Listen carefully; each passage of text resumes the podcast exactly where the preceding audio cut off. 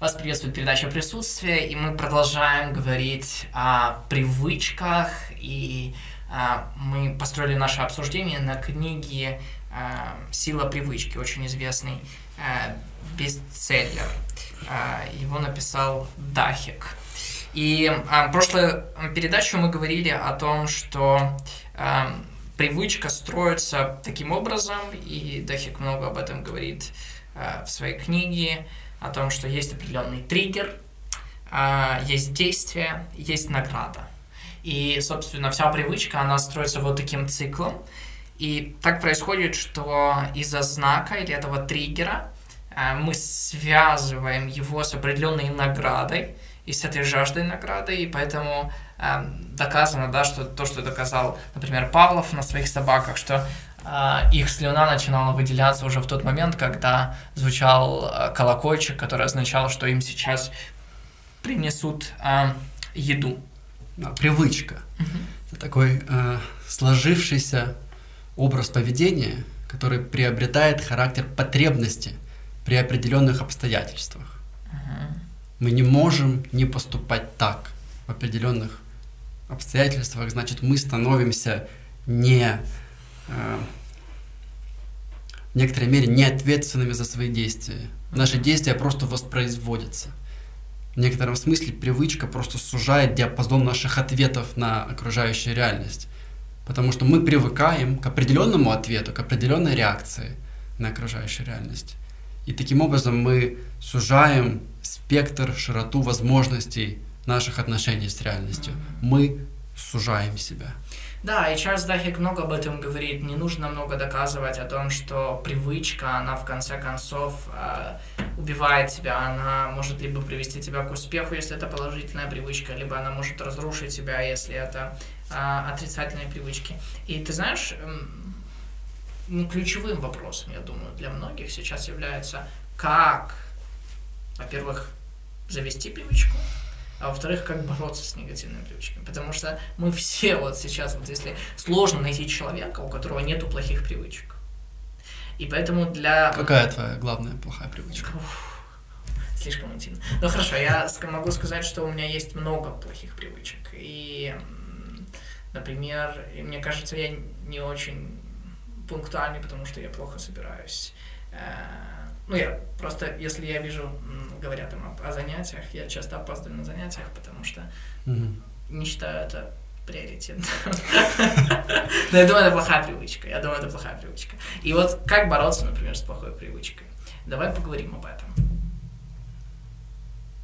А о чем мы говорили уже в нашем выпуске? Мы говорили, что у нас, а, мы в прошлый раз мы говорили, чтобы что... не повторяться. Да, чтобы не повторяться, я проведу короткий список того, что мы уже обсуждали, что э, наши привычки и часто этими триггерами могут быть вот такие вещи, как место, определенное место, определенное время, определенное эмоциональное состояние. Это может быть влияние других людей или подталкивание. И это может быть э, последнее действие, которое мы совершили. Э, и мы много говорили о краеугольных привычках, что есть одни привычки, которые являются краеугольными, и они рождают другие. То есть, если ты начинаешь бороться с этим хаосом в своей жизни, у вас миллион вредных привычек, то э, решив одну какую-то привычку, например, э, например, э, застелять кровать, как только ты встаешь, да, то это может стать краеугольной привычкой. У меня есть такая интересная история у моего брата. Э, мой брат был еще студентом, и к нему подошел его друг и сказал, вот у меня есть там проблемы там, там, там, на личном фронте, вообще все валяется из рук, и все очень плохо. И э, мой брат сказал ему, ты знаешь, у меня есть такая привычка, но это было еще, я не знаю, 90-е годы, что э, когда я прихожу домой, я не ложусь спать, пока не постираю носки. Вот. И просто вот я стираю носки, и это является там, таким для меня важным, и тогда я могу быть свободен. И поразительно, что через пять лет он получил письмо, от этого парня, который сказал, что я очень благодарен тебе, потому что после этой привычки я начал просто стирать носки и понял, что я могу а, делать какое-то действие на протяжении недели. А, все начало в моей жизни меняться, и сейчас я работаю в Гугле, в Германии. Меня пугает, как иногда незначай мы бросаем какому-то человеку что-то, какую-то фразу. А потом пять лет она накапливается у него в какую-то привычку, в какой-то образ действий, приводит к какому-то результату.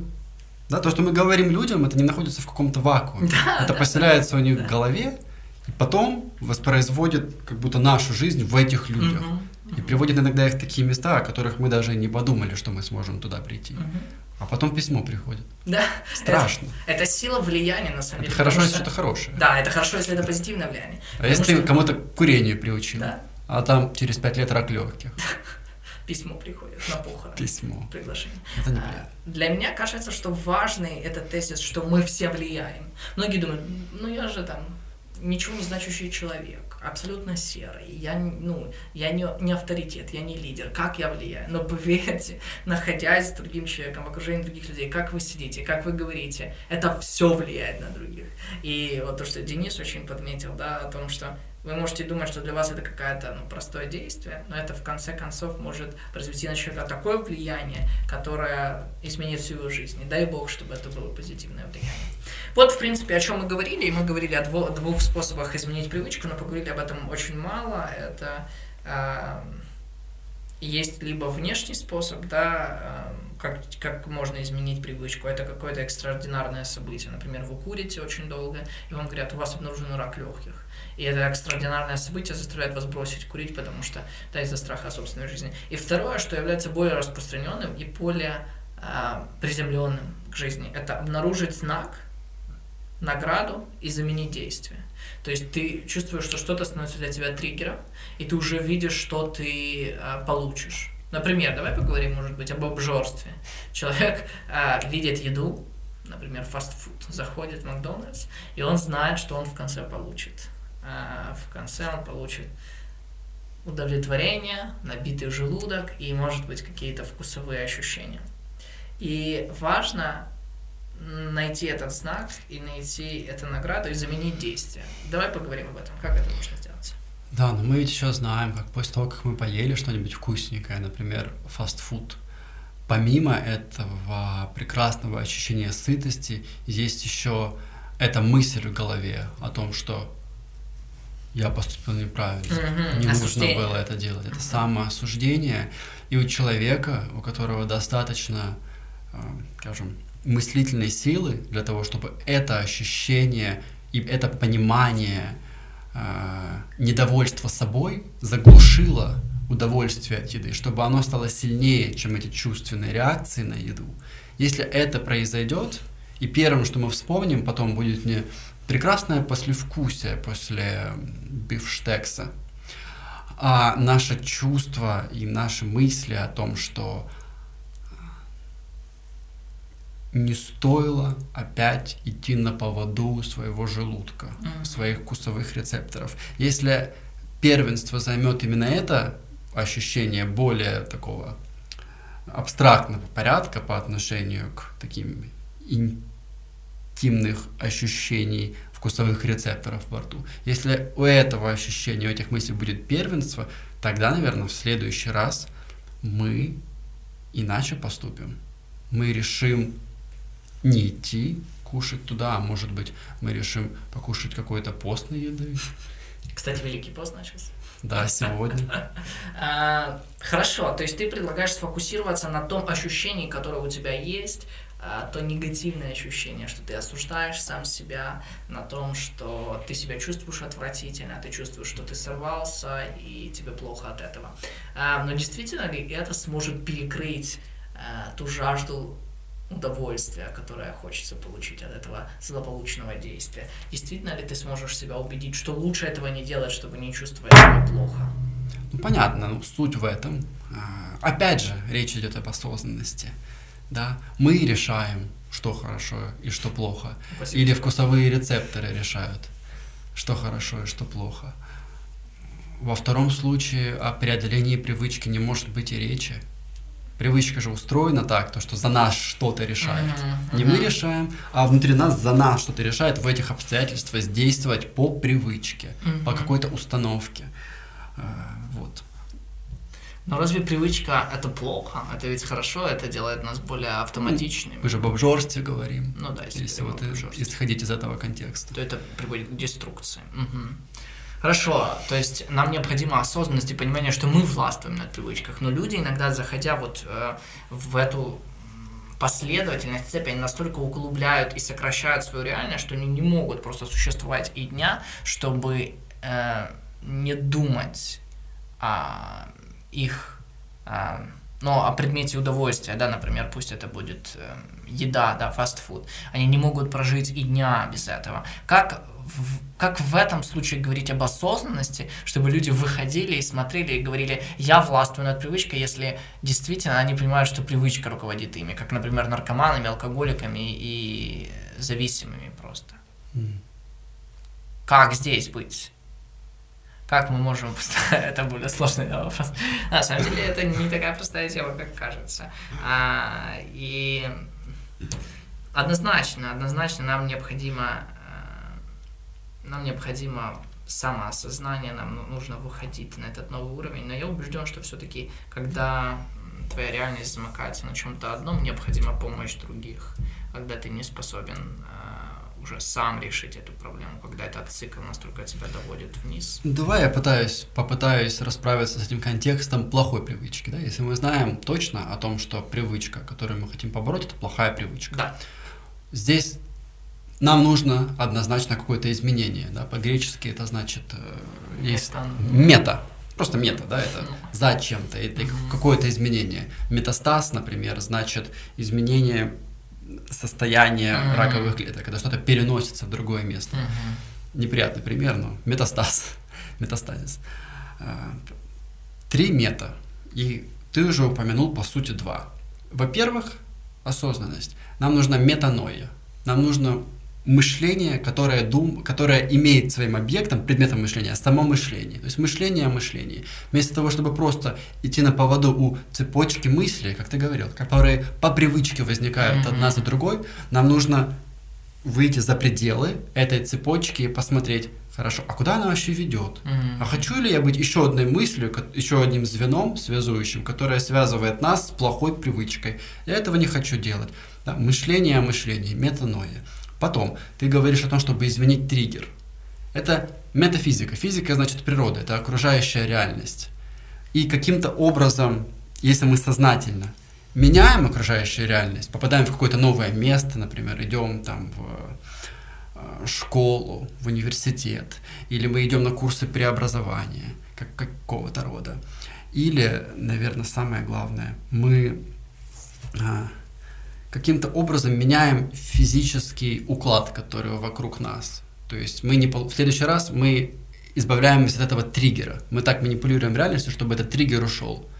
Но в таком случае тоже мы сможем побороть привычку, если для нее не будет условий. Угу. Ведь привычка связана с обстоятельствами, которые ее вызывают. Если мы эти обстоятельства, эту физику меняем, то мы уже живем не в физике, а в какой-то измененной физике, в метафизике, которая не имеет этого триггера тоже привычку побороли. Третье, о чем ты говоришь, другой. Нам нужна метафора. В виде другого человека, метафора это перенос, мы сможем перенести его образ, угу. минуя все посредники. Потому что так устроены человеческие отношения. Мы можем э, вчувствоваться другого человека. Нам не нужно рационально понимать. Я вижу, как ты действуешь, и если ты мне нравишься, а Гёте говорил, э, мы можем учиться только у того, кого мы любим. И Сковорода говорил о том, что если не влюбился, то не изменился по образу этого человека. Это далеко не точная цитата, но суть такая. Так вот, у нас есть третий способ, это метафора. Мы прямиком наследуем другому человеку, действительно. Поэтому это три разных местоимения. Да, я, отношения с самим собой, отношения с ты, второе местоимение, и отношения с реальностью, с физикой, с это, да, mm-hmm. то есть неодушевленной реальностью. То есть мы отношения с собой, мы отношения с, друг, с другим сознанием, которое mm-hmm. тоже имеет отношение с собой, тоже зациклен в себе, и отношения с неодушевленной реальностью, с окружающим миром. Привычка, как и все, о чем мы можем говорить, вредная привычка, тоже находится внутри этих э, тройственных местоимений, точнее, mm-hmm. этих, мест, внутри этой тройки. Mm-hmm. Поэтому, конечно же, путь преобразования, путь изменения привычки тоже задействует три этих сферы. Это вредная привычка. Теперь давай продолжим хорошими привычками. Некоторые привычки нужно не разрушать, а формировать в себе. А вы вкратце только что могли услышать диссертацию Дениса. А, хорошие привычки, это, это другое. Был у тебя опыт формирования хорошей привычки, когда ты что-либо пытался? Ну, давай примитивно я подумаю о том, что, конечно, например, вставать там, в 5 утра. Сегодня мы видели книгу, где было написано uh, Miracle of 5 a.m. Да, чудо 5 утра. Человек ну, конечно, моя привычка никак не связана с этим, с этой книгой. А просто на самом деле мне это было несложно, потому что я по своей природе люблю вставать пораньше. Для меня утро это то... Ты шайвер. Это то, то время, э, когда, мне кажется, мыслительные процессы во мне протекают наиболее э, качественно, что ли. Угу. Поэтому для меня это было приятно, я сформировал. Это было не особо легко, но а получилось. Вот трудно, трудно. Как это происходит? Ну, практика, повторение, ну а главная цель, если, если я верю в то, что это хорошая цель, значит и будет повторение на пути к этой цели. Мотивация. Мотивация, да. Ну это все, в принципе, понятные вещи. Но у Дахига же есть, если бы он писал бы это в своей книге, да, это не было бы ни для кого прозрением. У него есть более такая идеосинкратическая техника, именно его, угу. да? Что ты можешь об этом подумать? Да, Чарльз Дахик говорит о том, что а, вот это повторение, сила воли, да, а, это ведь тоже, а, он использует такой образ, как мышцы. Многие думают, что вот у кого-то просто больше силы воли, у кого-то меньше силы воли. Но он говорит, нет, на самом деле это как, как ты не можешь сказать, у тебя больше мышц, у меня меньше. Просто у кого-то тренированные мышцы, а у кого-то нет. Mm. И в этом тут и штука, в том, что а, чем больше ты а, движешься по этому пути, тем сильнее ты становишься, тем чаще ты ходишь на тренировки, тем больше веса ты можешь поднимать. И здесь то же самое, он говорит о том, что а, нам необходима вот эта практика с малого, необходимо наблюдать со стороны то, о чем ты говорил, и а, понимать, как мы можем а, начать этот путь преобразования, трансформаций э, с маленьких вещей. То есть многие кто говорят, окей, я начну с понедельника, и, я начну так. Я встану в 5 утра, выйду на пробежку, э, сделаю себе фреш, э, очень здоровый завтрак, потом отправлюсь на учебу и буду э, учиться только на пятерке, потом у меня будут встречи, расписание и так далее и подобное. То есть у вас не было такого образа жизни, до этого у вас ничего не получится. Поэтому необходимо начинать действительно с каких-то маленьких вещей, с каких-то вот буквально, да, может быть, эм, вставание в определенное время, или просто ложиться в определенное время, или планировать свое время, или а, конспектировать на учебе и, и так далее и тому подобное. Но видишь, как Дахик не предлагает какую-то идеологию, какую-то систему, которую, если ты поверишь вот в это, в эту и в эту пропозицию, в эти утверждения, то внезапно ты откроешься для преобразования. Речь идет о том, и вспомни Дэвида Фостер Волоса, как он занимается преобразованием. Он день за днем смотрит в глаза самому себе, да, вровень со, со своим рассудком становится и говорит больше ни слова.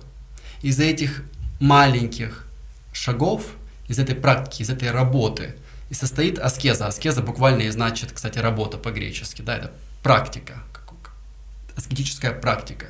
И эта духовная практика помогает нам э, формировать или разрушать неправильные привычки, которые у нас есть. Угу. Не набор э, утверждений, которые мы берем на веру и которые магическим образом помогают нам измениться. То, что нам нужно, это просто воспроизводить образ жизни, форму жизни, которая имеет в себе эту возможность сказать самой себе нет, сказать самой себе заткнись, мне нужно слушать не себя, а прислушаться, наконец, к самому голосу реальности. Если у нас есть эта сила, если мы воспроизводим такую форму жизни, если мы участвуем в таком так, культе воспроизведения такой жизни, которая отдает себя, а не пытается взять себе, то тогда э, мы выходим из этого тупика, о котором ты говоришь. Mm-hmm. Да, и правда важно, важно, чтобы этот скачок, он не был чем-то, хотя я понимаю, что необходима радикальная трансформация, но, как правило, ничего быстро в нашей жизни не происходит, если мы хотим каких-то качественных изменений. И поэтому тот пример, о котором я говорил, да, вот буквально стирание носков каждый вечер, оно становится таким шажочек за шажочком, шажочек за шажочком. А, но у нас сейчас почему-то вот в в культуре это есть, о том, что мы хотим быстрых результатов мы хотим быстрых изменений, мы хотим быстрого богатства и достижений. Что ты думаешь об этой э, такой вот культуре? Да, вот об этом я, собственно, и говорил только что. Мы хотим, чтобы мы прочитали книгу, он дал нам информацию, да, там, пять правил. Пять шагов. Пять шагов по созданию хороших привычек и уничтожению плохих привычек. Мы получили это знание, и теперь с этим как, новой как будто бы суперсилой мы сможем вершить, менять свою жизнь. Нет, мы начинаем не сверху, да, как будто бы рассматривая себя со стороны и там реже себя на части, где хорошие привычки, где плохие привычки, формируя их и упорядочивая в ту форму, которую мы хотим. Нет, мы от первого лица потихонечку, все, что мы можем делать, наверное, это видеть на горизонте какого-то хорошего себя, которым я хочу быть. Ну, чаще всего это, кстати, связано с окружающими людьми, которым мы наследуем, да, какому-то да. какому-то э, образу, который мы распознали в мире, и мы хотим как, быть как он или как она, какой-то пример, ты прав. А, и все, что у нас есть, это просто вера в то, что хорошо, мы сможем туда дойти, и туда следует двигаться. И маленькими шагами, ну, человек не летает, мы туда идем. И так формируем по пути хорошие... В чем смысл вообще хорошей привычки? Хорошая привычка – это повторение, как будто культ, таких действий, как будто ритуал, кстати, uh-huh. которые приводят нас именно в ту сторону которую мы хотим прийти, а только те привычки, которые уводят нас от того идеала, который у нас есть. Это плохие привычки. В этом и заключается, кстати, смысл, наверное, ритуала. Uh-huh. Да? Мы ритуализируем хорошие привычки, привычки, которые приводят нас к жизни, а не к смерти. Э, Тарковский в своем последнем фильме от лица мальчика, нет, не от мальчика, а от лица папы мальчика говорит о том, что я верю в то, что если повторять какое-то действие, каждый день, какой-то ритуал, то тогда мы сможем спастись, тогда мы сможем прийти к чему-то. Если мы воспроизводим культ да, самозабвенной жизни, что делают христиане, да, то, что должен делать христианин, если он наследует Христу, подражает, копирует Христа, это значит то, что он э, участвует в форме его жизни. А что такое форма его жизни? Это жизнь, которая отдана, mm-hmm. распята во имя всех других. Если человек хочет участвовать в такой форме жизни, значит, он на правильной цели с точки зрения формирования хороших и разрушения плохих привычек.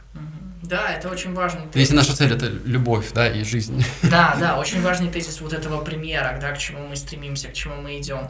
И я помню, э, в моей жизни такой вот метафора или э, жизненного пути была ходьба. А, я невысокого роста человек, и поэтому я, а, ну, у меня, у меня, но у меня есть много высоких друзей. И когда а, мы гуляем, то мои высокие друзья, например, как Денис, это не про тебя пример, удивляются, как я так быстро хожу. И иногда я хожу намного быстрее, чем мои друзья. И дело в том, что я делаю много маленьких шагов очень часто. Они делают большие Ты когда стеменишь. Да, да, да. И так получается, что я помню, я много думал об этом, просто вот почему так получается, что я, будучи э, ниже и имея короче ноги, хожу быстрее. И это связано с тем, что я просто чаще делаю маленькие шаги. И это а тоже... куда ты так спешишь? Что ты видишь там на горизонте? Куда ты стремишься? Пример, пример Христа. Я понял. Хорошо. А насчет еды? Как насчет еды? Марк э, имеет меньше, скажем, объем, чем я, но он ест в два раза. Это, это нотариально заверено. Ест в два раза. Не мой секрет. Ладно, тоже. Но это неплохая привычка, с одной стороны, но с другой стороны. Это связано с тайм-менеджментом. Я считаю, что нужно делать э, вещи быстро. Просто на определенном этапе в моей жизни я вдруг понял, что окей, я могу пройти одну и ту же дистанцию за 10 минут и 6. Может за... подскользнуться пока такой практики не было. Я думаю, что чем старше я буду становиться, тем медленнее я буду ходить. Будешь смиряться. Больше, да. Но вот я помню, для меня было таким большим облегчением однажды, что я вдруг понял, что я не замечаю всего, что происходит вокруг. Я просто иду за 6 минут дистанцию, которую можно пройти за Вот в этом же проблема привычки, да? Мы находимся в каком-то действии, и мир сокращается до этого действия. Я помню, как я боролся сам с собой, говоря, сейчас мы будем идти этот путь за 15 минут медленно, не спеша, смотря по сторонам. И э, возвращаясь к этому же тезису, важно вспомнить даже то, что Питерсон говорит в его новых правилах. Он говорит, попробуйте делать одно действие в год и посмотрите, к чему это приведет. Mm. Да? И это тоже о краеугольных привычках, это тоже о маленьких шагах в правильную сторону. Поэтому, если вы хотите действительно радикальных изменений, не стоит думать, что они произойдут в понедельник, 1 января, новый месяц, или когда вы расстались с парнем или с девушкой. Нет, они произойдут только тогда, когда у вас будет действительно э, правильный вектор движения и много маленьких частых шагов. Да, да. Каким-то образом нужно просто приобщиться, причаститься к этому правильному вектору движения. Не то, чтобы он прямо снизойдет, к нам, а мы тут вообще ни при чем. Нет, мы, мы опять, мы подставляемся как бы правильной стороной. Мы открываем руки для этого процесса преобразования в нужную сторону. Мы раскрываемся для него, мы готовы впустить его в себя. И так формируются привычки. Это важное слово открытость, это важное слово быть готовым принять реальность, потому что э, Многие... это очень важная метапривычка, потому что привычка, с одной стороны, сужает нас. Mm-hmm. Да? Мы привыкаем действовать как-то. Но что если наша привычка заключается в том, что мы привыкли к открытости, к новому? Mm-hmm. То есть это такая метапривычка, которая, с одной стороны, остается привычкой, но при этом разрушает главную проблему привычек. Неосознанность и замкнутость и закрытость. Но если мы привыкли быть открытыми к новому, открытыми к реальности, если, к реальности, если мы открыты для какого-то прогресса, то тогда э, мы получаем лучшее от привычек, но спасаемся от худшего, что они для нас дают. Это, это важная тоже тема. Да, это очень важная тема. У меня просто сейчас есть знакомая девушка, у нее есть парень, и вот она буквально недавно начала интересоваться э, религией, христианством, Богом, и она говорит, описывая вот эти свои взаимоотношения с парнем, она говорит, э, я просто открыта к этому, а он закрыт.